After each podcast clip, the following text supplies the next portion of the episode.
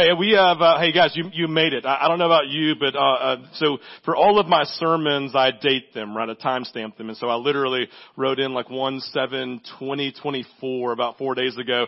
It was my first time putting 2024 in. And I don't know about you, but it's always weird for me when I step from one year because I've like totally acclimated myself to it. 2023 just makes sense, right? I know what to expect around it. I know what the feel of it is. And I come into a whole new, whole new year I'm like, what's gonna happen, right?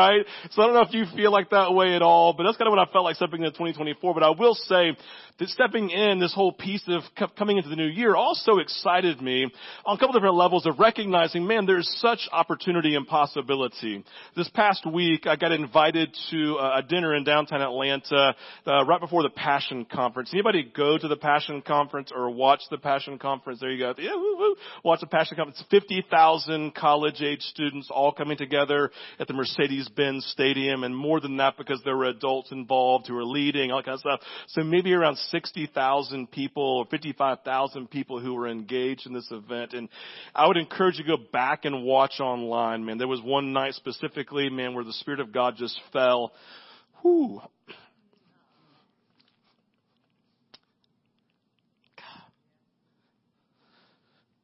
There's something about the Spirit of God moving on His people, right?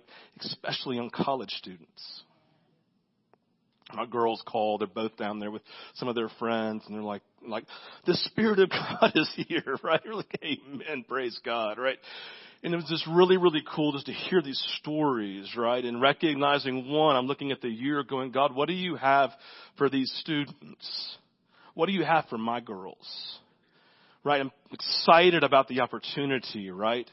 Uh, the dinner we went to was the night before Passion started. And it was a bunch of people who were there and people that you may know and people who were there part leading part of the conference. But it was really cool because they sat down and, and I know if you were there at Passion, you heard them talk about this. They began talking about illuminations. You know about illuminations, about, about 12, 13 years ago, all of these business guys who were getting asked for money from all these different, um, uh, Bible translators said, y'all are all doing the same thing. Can we unite you? Right? So it was beautiful. These business guys, kingdom minded guys said, can we take all these Bible translators and kind of just put them under one roof doing the same thing so you're going after the same thing and our money is going towards these pieces. And so about 12 years ago they did that. And as we sat down and started talking about illuminations and what's going on in Bible translation, we began to hear that by 2033, 99% of every, every 99% of the world in every language will have their Bible, their, a Bible in their native tongue. Right? And begin to talk about the reality that, listen, that's less than 10 years, quick math there guys, right? 2033, 2024, 9 years, right? Within our generation, that's one of the things that video showed was the fact that they had this video about it and said in every generation there's something that that generation gets to experience that nobody else gets to experience. It was one generation that experienced the crossing the Red Sea, another that experienced the, the crucifixion of Jesus, right, and the resurrection of Jesus. It was one generation that experienced the Bible being translated into English, another into Spanish, and on down the line. It was like every generation has something that their generation alone gets to experience for the first time. And in nine years, we'll be the generation that gets to experience the Bible being translated into all languages. I don't know about you, that fires me up. Right? That excites me. And I tell you that story because there's something about living our life and having our eyes open to the things that God is doing that I find so powerful and I find so life-giving. I don't know about you, but it is very easy for me to get stuck in the monotony, monotony of my everyday life and honestly, if I'm honest, miss what God is doing in the moment and missing the dreams that He has for the future. And so as we come into this moment, I believe, like for me, beginning of a new year is always an exciting time because it's a moment when it's like I, I literally am leaving something behind. I'm literally turning a page. And for me, historically, it's always been a time when I can sit back and, and look back and remember. Right? I can stop and I can say, all right, God, what, what have you been doing? Where have you been moving? God, where maybe have I even missed you and I need to learn from that because I believe that you're moving today and God is an awakening for me. There's a whole year laying in front of me that you have plans and purposes for. God, I, I want to be aware of your movement. So if anything happens today in the midst of this message you may or may not like and that's okay, my hope is that you are simply awakened to an understanding God has been moving, He is moving, and He will continue to move. And I don't know about you, but I want to be a person and I would prefer if we were a people who were all going after those things and being awakened to the dreams of God, the desires of God, and the heart of God for what He has today and for tomorrow. Thank you. Say amen to this, guys.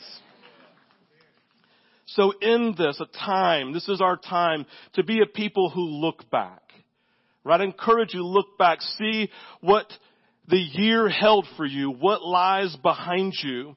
It's time to look towards the upcoming year. God, what are you doing? And all the possibilities that lie ahead of us an idea that I want to encourage you to, to grab hold of. It was just a phrase this year I felt like God gave me with in prayer. You can put it on the screen for me real quick.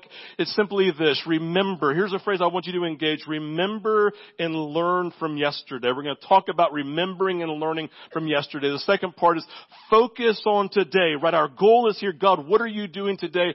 And then believe for tomorrow, like by faith. I don't mean just believing for tomorrow in my own strength. I mean believe by faith and God's movement, God's desire. So the things that you're longing to see happen, you're believing for them, you're praying for them, you believe with great hope that God is more invested into the things you're passionate about seeing than even you are. And so this idea saying, God, I want to, I want to remember and learn from yesterday, God. I, I want to focus on today and I want to believe for tomorrow. When we talk about yesterday, the nature of our past is that it is, we are supposed to learn from it, right? We are supposed to learn from it. Supposed to inform our steps forward into our future. And the idea of learning from our past, honestly, is we, we learn consciously and subconsciously. Can I, are there any husbands in the house? Yeah, yeah. So, if I went to a room and said, hey, name 10 things 10 things that you did that your wife did not like and you changed, can you name them? They'd go, absolutely, right? Because we all know as husbands, if we do something, listen, my wife, listen, if you're around Randall, Randall hates sarcastic picking on her, right? Like to be the butt of a joke is not Randall's favorite thing. So when she's in a good mood, I definitely do it, right? But when she's in a bad mood, I definitely don't.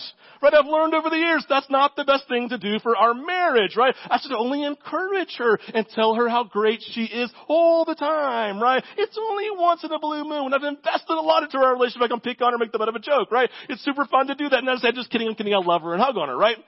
But there are also these like these like unconscious decisions that we make and we learn from. When I was four, five, six years old, like every other family in the late 70s and early 80s, we had a station wagon, right? With wood paneling on the side, right? And so we were going on vacation. I think we were going to the lake together or something I can't remember. And we're going to take the station wagon because it's super cool to ride in a station wagon, guys. And so my dad says, hey, the spare tires in the back of the station wagon. We need to get it out. And like four or five, six years, let me imagine how small I was, right? I said, I've got it. And my dad says, no, no, it's way too, I like, I've got it, dad. Trust me. Let me pick up the thing. He's like, okay, right? Good learning moment for, uh, for his son, right? So I reach in there and I grab the tire, you know, grab, I grab the tire and I start to pull. And I, and I, and listen, I'm making headway. I get it all the way out, right? Get all the way here. But as soon as it reaches the point where gravity hits it and begins to pull it, you know what happened, right? It like, ugh, fell like this. I leaned into it. It popped up and hit me in the face, right? It was a great moment, right? And my mom laughed. I got mad, started crying. There you go for a four, five, six year old, right? But here's the point. I didn't sit there and tell myself consciously moving forward, oh my gosh, every single time that you pick up a tire, you need to learn from this, right? It was an unconscious thing. Till to this day, whenever I reach in to get a spare tire, pick it up from anywhere, my instinctual unconscious mind reminds me of that four or five year old picking up that tire and I say, brace yourself, it's going to be heavier than you think, right? It's just the nature of how we learn consciously and unconsciously. The idea of our past is that it teaches us. I learn from my past and it affects my future. Press pause. Oh, what I'm getting at, and this is real simple, I'm going to dive into, but I just want you to real simply. Things happened in 2023. Good things. You need to learn from those, to duplicate them. There were bad things that happened. There were bad decisions that you made. There were, there were places where you stepped into wrong moments and wrong places. And you need to look at those and learn from them in 2023. Why? So you can make a decision to move into wisdom and not do those things again. Remembering and learning, it is the essence of wisdom. I apologize, this definition on the screen, but I'll break it down for you. Wisdom, wisdom, the strength of an action, the strength of an action that we undertake in regard to the application of experience, knowledge, and good judgment. Wisdom. It's an action I undertake, and when I take, undertake that action, I take into account, right, my personal experience of life, and the things that I've learned, the knowledge that I've embraced from it, and the birthing of good judgment that that, that, that experience has created. I don't go make Randall the butt of my joke, right? I've learned from my experience and now have real knowledge because she let me know to have better judgment in how I relate to her. I don't just go pick up a tire now from my experience now with the knowledge of it pummeling me in the face, right? I know it's heavy. I need to be careful and aware of it. Learning, looking back and remembering and learning raises up wisdom and that's where maturity occurs. I don't know about you, but the desire I have for my children is that by God, please grow up and mature. I want it for myself too, because what my dad is saying. I just want you to grow up and mature, Steve, right? Yes, dad, right? That's all of us. This place of maturing and growing, remembering and learning and growing in wisdom. It's wisdom that needs to define this time of year for us, honestly every day for us, where we look back and learn, we, we recognize our wins, right? Like you need to be able to know how you won in 2023 also, so you can duplicate what you were doing to get there. Right? We'll talk about that in a bit, but I want you to begin to think through these things, recognizing wins and losses and learning and remembering and learning from both of those. And then I would just say this, not fretting over, listen, not fretting over the things you just don't, you can't control anymore. You made a bad decision. You've learned from it. Don't continue to fret over something that happened a while ago that you've repented for. Ask forgiveness, right? And move forward with Jesus. You can't fret over the things you don't have control over anymore. Focus on today and choose to move forward. Why? Because God has a plan and a purpose for you. God has a plan and a purpose for your life.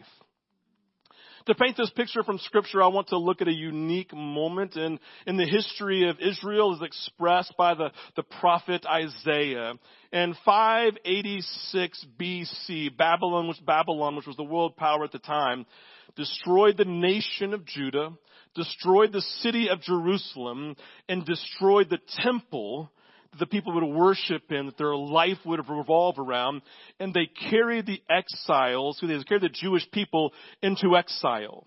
Some got away, and there's whole stories about them, but most of them went into exile in Babylon. They, in this one moment, this one season, they lost their freedom, they lost their home, they lost the center of their life, everything they understood on a daily basis in the destruction of the temple they had this horrible moment. And Isaiah, in fact, Jeremiah and Ezekiel, all these guys, prophets writing in to this woman, one moment, this, these 70 years in exile in Babylon.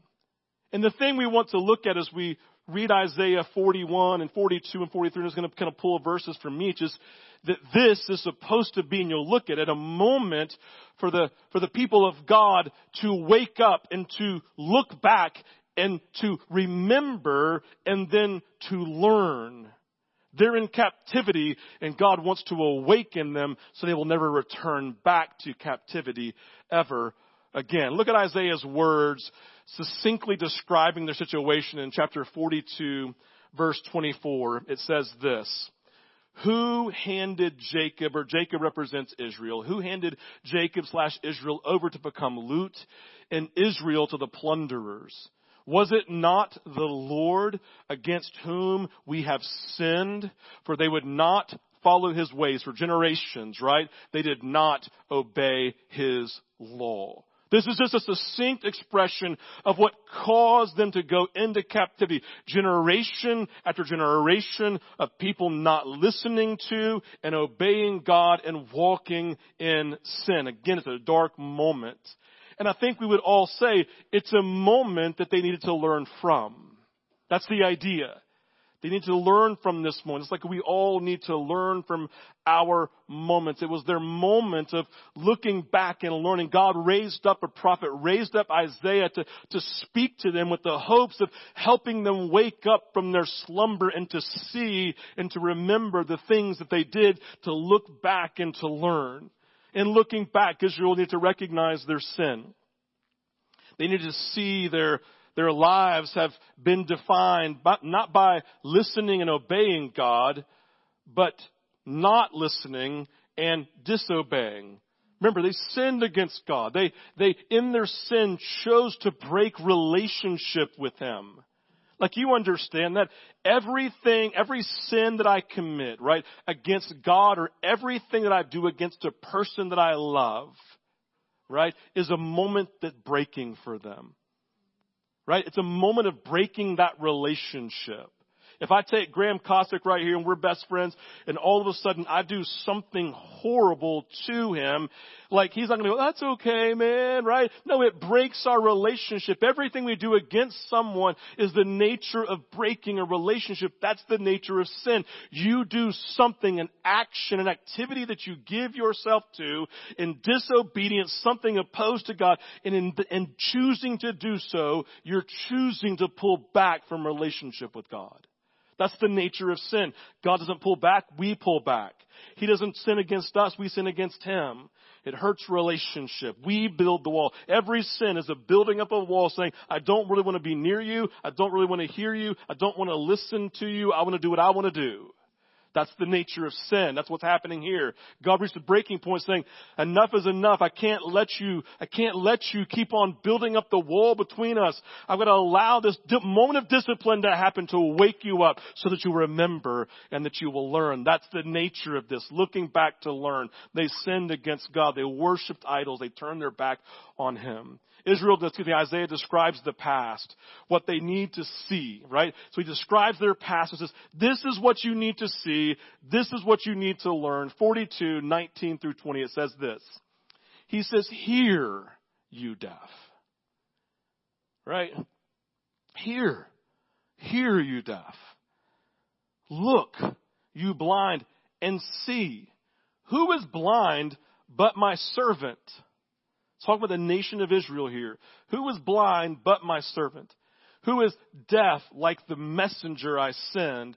They are literally supposed to be a light to the Gentiles that live around them, right? That's what he sent them to do, to go be a light to the Gentiles that live around them. Who is deaf like the messenger I send? Who is blind like the one in covenant with me? Blind like the servant of the Lord. Not talking about Jesus. There are three servants in Isaiah, just so you know when you read through, you have to figure out by context. You have Israel, the people of God. You have Jesus that we read this morning in chapter 40, uh, 42, 43. And then you have Cyrus Cyrus in 44 and 45 who actually was used by God to set them free, right? So there's three servants, but here it's specifically talking about the people of Israel. Hear you deaf, hear you blind, excuse me, you blind and see. Who is blind but my servant, deaf like the messenger I send? Who is blind like the one in covenant with me, blind like the servant of the Lord? You have seen many things, but you pay no attention. Your ears are open, but you do not listen. As, as servants of the Lord, they had just put up a wall and said, I'm not going to see you anymore. I'm not going to look for you. I'm not going to listen. Like God was still speaking. God was still moving. That's the beautiful thing we're going to see.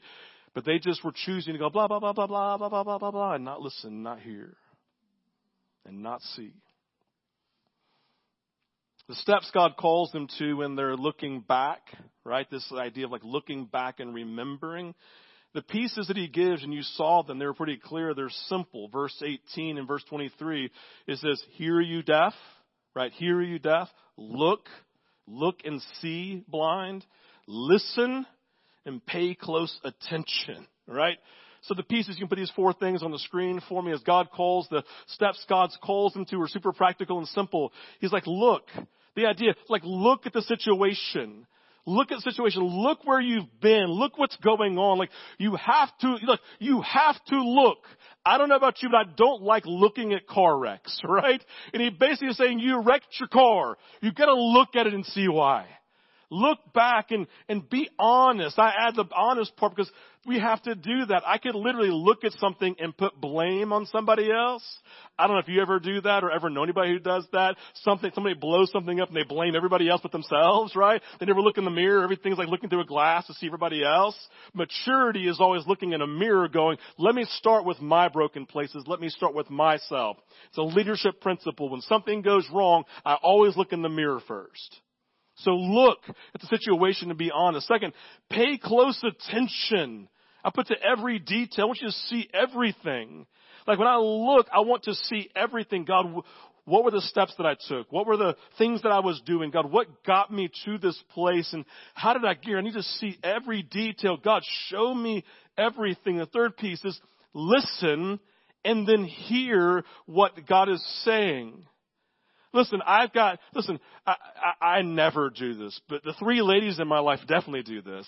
They'll be on their phones and I'm talking to them going, uh, no, go, uh huh, uh huh. And they're listening, they know I'm talking to them, but they're not hearing a single word that I'm saying. Right? I never do that, just kidding, right? No, there's all the time. I'm like, I have to stop and say, hey, are you actually hearing me? Wait, wait, what'd you say, Dad? Right? It's that whole moment. The idea is like, I listen. That's what he's saying. Like, guys, you have to listen. You have to look up. You have to tune your ear in and then hear what God is saying. And then once God has spoken, the next part is do what they did not do for generations. Obey. Obey. One of the phrases that we've gotten to in foster care was super simple. It's simply listen and obey. Right? With our own children, listen and obey. But no, just listen and obey. It's real simple. I want you to listen to me. I want you to hear me. And then I want you to obey the things that I'm saying because this is going to go best for you and for us. Trust me, right? There's this idea once we listen, once we hear, once we know, then we obey. Practically speaking, no one can learn from their past unless they slow down, look at it, and learn from it. As we come out of 2023, it should be a season and a moment, if you haven't already, where I just stop and I, I, I look at the situation, I pay close attention to everything going on, I listen to what God is saying, and then I move forward from it. If not, if we don't learn from it, we will be prone to make the same mistakes all over again. Or, and this is important too, if what you experienced was something positive in your past, unless you slow down to look at it and to understand it, you will not realize what you did that caused you to succeed and then you can never reduplicate, never duplicate it again. The idea is if you do, something goes well in your life, you can look and say, in this season of life, there was such breakthrough. In this season of life, there was such, such spiritual life for me. God, I want to look at that season. I want to, to look at it. I want to be honest about it. I want to, to pay close attention to every detail of my life and what I gave myself to and what I focused on. I want to listen to you, God, and hear what you were saying in that moment, and then I want to do it again. Right? I want to do it again. If I bake, listen, if I sit down and bake a cake, and it's the best cake I've ever had in my entire life, if I don't sit down and remember the ingredients and how I did it, then it will never happen again. It's as simple as that. All right. So in our looking back and remembering, I love the promise of God. I believe it's clear to us. The promise of what it looked like for the Israelites when they were looking back. The promise to us when we look back the idea of what it looks like for us in our past. I want you to see this from Isaiah 42, 16. In our moment of looking back, in our moment of remembering, he says this, I will lead the blind by ways they have not known. I will lead them along unfamiliar paths. I will guide them. I will turn the darkness into light before them. I will make the rough places smooth. These are the things that I will do. And I love this. He says, I will not forsake them. Like, look at the language here in this moment. Like, what I love in this is in the midst of, of the looking back and the learning, God is coming in this moment saying, I want you to hear me say, I will guide you. Even when you have your eyes closed, I will lead you. I will not forsake you. I will not turn from you. In the midst of everything that you've done, even me taking you into exile, I am with you. And the idea for us when we look back and learn in the moment of like, maybe it's difficult to look back, or maybe it's positive, but in both of them, God's saying, I am with you. I am speaking. So what that does for me is this.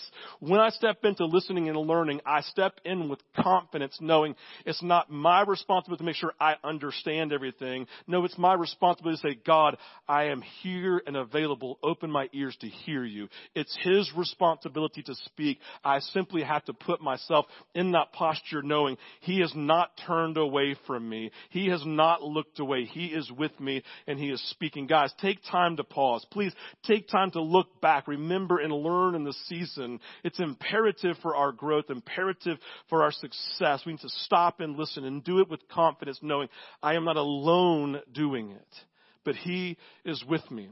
Another piece that fills us with confidence and fills me with confidence in looking back is this. And kind of in the same vein of these verses, that our foundation today in Jesus then is always secure. We know scripture tells us, he says, I will never leave you nor forsake you. Instead, I will send my helper, the Holy Spirit, to be with you, to lead you and to teach you and to guide you into all things, right? In our moments, our foundation with Jesus is secure. No matter everything going on, the first thing I have to do is look down and see my feet are standing on the rock of Jesus. That's the first place. It's the first thing we fight for. It's the first thing. God, in the middle of everything going on and all hell breaking loose, God, help me see the foundation of Jesus. God, I am sorry, but I need to see Jesus. That's the first place for us. The great struggle for many of us is when we look back. I don't know about you, but many of us, we look back, we feel shame. Right? We feel shame. We feel this tension and the guilt of the decisions that we made. But I, I think about Israel here. For Israel, looking back is difficult because again, they see generations of brokenness, generations of sin. They see their disobedience. But I love this and I want you to hear this. Before diving into their sin in chapter 41 and 42, in verses 8 and 10 of 41, God does something and speaks a word of them through, through Isaiah that I call like the sandwich complex, where it's like the, the sandwich, uh, like a leadership thing that's like the sandwich piece, where I say, I'm going to give you some good stuff on the front end because I want you to know how much I love you before I tell you how bad you did. And at the very end, I'm going to tell you again how great you are, right? This is this whole Oreo mentality of leading people. I'm going to give you the good on the front end. Just I want you to know everything's okay with us. I love you. You're, I'm for you. I'm not against you. But man, you blew it? But I still love you, right? That's what we see here in verses 8 through 10. Isaiah, God speaking to Isaiah chapter 41 says this, But you, Israel, my servant, Jacob, whom I have chosen, you descendants of Abraham, who's my friend.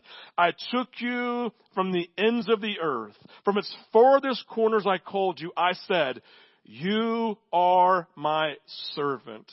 I have chosen you, have not rejected you. So do not fear for I am with you.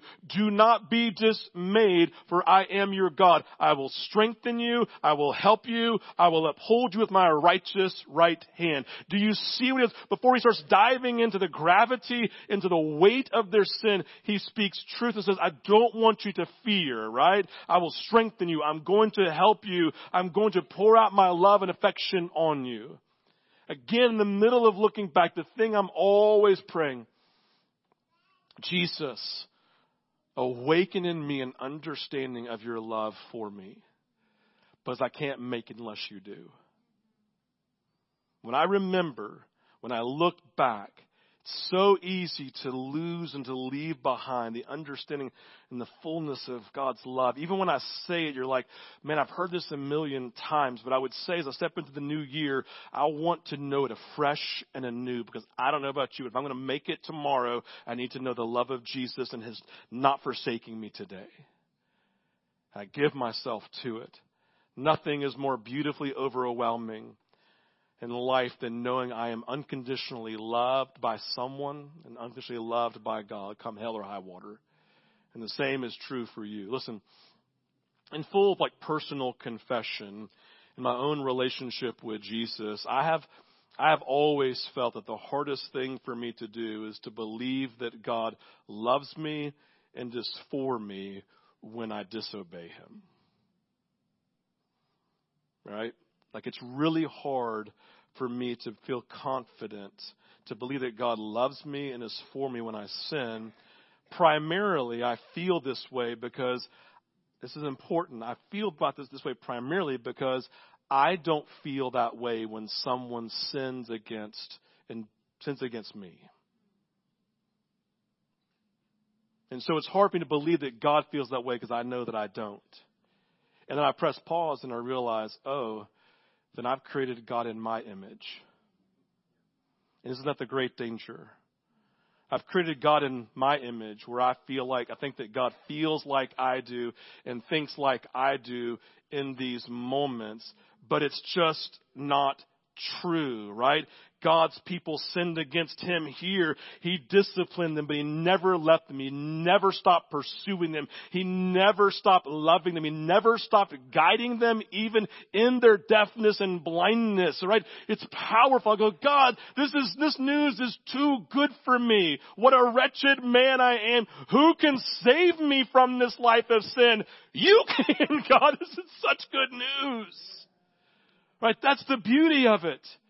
The same is true for us. The same is true for you. I write people off. God pursues people. I write pe- I, I listen, I write me off and God pursues me. And so in this, again, listen, it'd be super easy right now to go, I heard this one before, it's just in a different language. I don't know about you, but the most important messages I need to be telling myself every single day. I need to be re- engaging them as if they're fresh and new.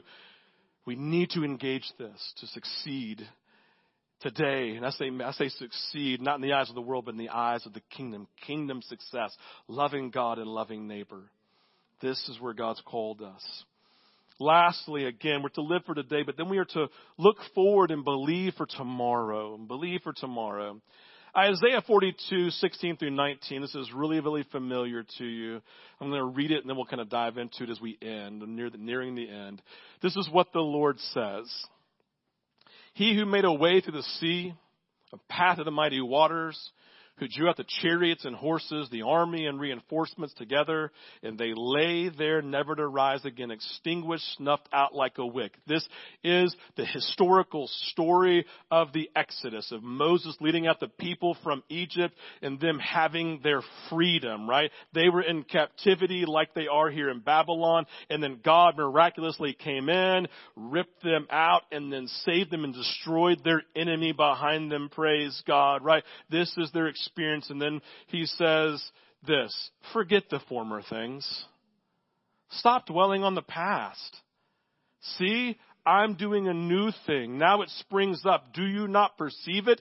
I am making a way in the wilderness and I'm making streams in the wasteland. Here in this message, there are two different types of former things to forget, both negative and both positive, right? The negative is clear. They have sinned. The people of God who were in Egypt had sinned against God. Why they were in captivity, right? But here and there wasn't to define them. They need to learn from it, not repeat and start walking in obedience. I don't know about you, but like, God does not want their past and their past sin. They want them to learn from it, to never forget it in the context of a teaching moment, but to never be defined by it. We are never to be defined by our sin, no matter how big or small you think it may be. Our sin and our disobedience is never supposed to be the primary thing we look at in relationship with God right? He has set us free and those who are free are fully free indeed. So walk in your new life in Christ, right? We're not defined by our past, the negative of our past. But the part of it here that's super interesting in the context of the verses is really what he's saying is I don't want you to live in the past around the good things that happened. The passing to the Red Sea arguably is the most important story in all of Old Testament history. It's the story that they're hoping to see replicated in their own captivity. They're probably sitting saying, God, just as you released them from the Egyptians, God, would you release us here? God, we're just focused on you setting us free from the Babylonians and sitting here in captivity captivity, God, right? And he's looking at him saying, that's a great story, but you're missing me even by looking at the positive because I, what I want you to hear me say is Jeremiah 29, which is in captivity. I want you to plant your roots. Jeremiah 29, right? 1 through 10. Seek the prosperity of the city in which you live, for if you prosper, then it shall prosper. Do you see the new thing that he's doing in Jeremiah saying, listen, you're so focused like this on, get me out, get me out, get me out. You don't realize I brought you among the Gentiles to be a light to them so that you can lead them to me by the way that you live. So give your sons and daughters in marriage. Give yourself to business here and succeed. It's crazy. I don't know about you, but sometimes I can so live in the wins from my past that I don't have any wins today. I live in the stories of God's movement yesterday and think that's enough, not realizing He's moving today and has dreams of movement in the future. We live so in the moment of God's goodness in our past that we kind of just like, well, to kind of rest on it and say, we're good not recognizing He's moving today. Forget the former things as great as they may be and see the new thing that I'm doing today and I'm doing tomorrow. Do you not perceive it? I'm speaking it to you. That's the heartbeat of God for us. I want to reveal myself to you today. I want to begin to give you dreams for tomorrow. And it's great what happened yesterday. I've said a hundred times, the greatest detriment to the revival of tomorrow are the revivalists of yesterday. Because they think it has to look a certain way and not realize things. see, I'm doing a new thing. Open your eyes and celebrate it. Remember and learn from yesterday. Focus on the task at hand, the life of today. But by God's grace, in faith, believe for tomorrow. On January 21st, we are going to start a 21, 21 day as a prayer and fasting at Vintage. It's January 21st and 21 days, right? I gave you the first three weeks to kind of like get behind you all of your failed uh, resolutions and stuff. You're welcome. And on January 21st, we want you to take some time and just in the season of this 21 days to, to really fast and begin to pray and to begin to go after what God has in this moment. So listen, remember and learn from yesterday. Engage wisdom, right? See what you've done and you need to stop doing and start doing again, right? And the 21 days of prayer and of fasting, the idea of fasting is just really, really simple, the heartbeat of it is I want to show that I have a, there's nothing, my only sustenance is life is not food, it's just Jesus. And so I relinquish food for a season for the purpose of saying, God, you sustain me. Remember when Jesus was asked, we need get something to eat, Jesus. It's been a long time since you've eaten. And he says, I have food that you do not know about and it sustained me. I don't need to go eat anything, right? There was something about the presence of Jesus. No, what fast, what fasting does. Fasting never twists the arm of God to get him to do something for us. It simply shapes us from flesh into spirit. That's what fasting is all about. And so we're gonna, I'm gonna send you out some resources. You get to do your own homework. We'll talk about it in the upcoming weeks. Whether you want to do a literal just food fast and all you drink is water and juice, or you want to do a Daniel fast where you take out meat and just focus on clean vegetables, or maybe you want to take something that's really priority in your life. Think about taking all of media out of your life for 21 days and devoting that time to Jesus and to prayer, right? See what it looks like and see how your life changes. We've done fast before at vintage. They've been amazing for, for breakthrough in our own spiritual lives. And the idea is that you individually fast, and as you individually fast people next to you, then individually you begin to be shaped into God, and all of a sudden you realize we've all been shaped into Jesus' presence, right? Shaped into who He is. So 21 days of prayer and fasting starting on January 1st. Why? Because God, we want to leave the things here we want to see you move today. We want to be shaped into your presence where our eyes are open to see, our ears are open to hear God, and we want to go after the things you have for us today and to believe for you for the future because we believe, God, you want your kingdom to come on earth as you've already spoken in heaven. I will do everything that I can to put myself in a right posture to receive your movement and then handle it accordingly. So, that's the invitation. I want to invite you in the next couple of weeks to remember, to learn. Just remember and learn. Let rest in the beauty of God's favor and delight in you. He has not forsaken you. Learn from your negative things, learn from your positives. Just rest and go, ah, just live at peace with God. I live at peace with Him. He's so good. And God, have your way in me. All right, invite worship team to come forward. This is a time of ministry this morning.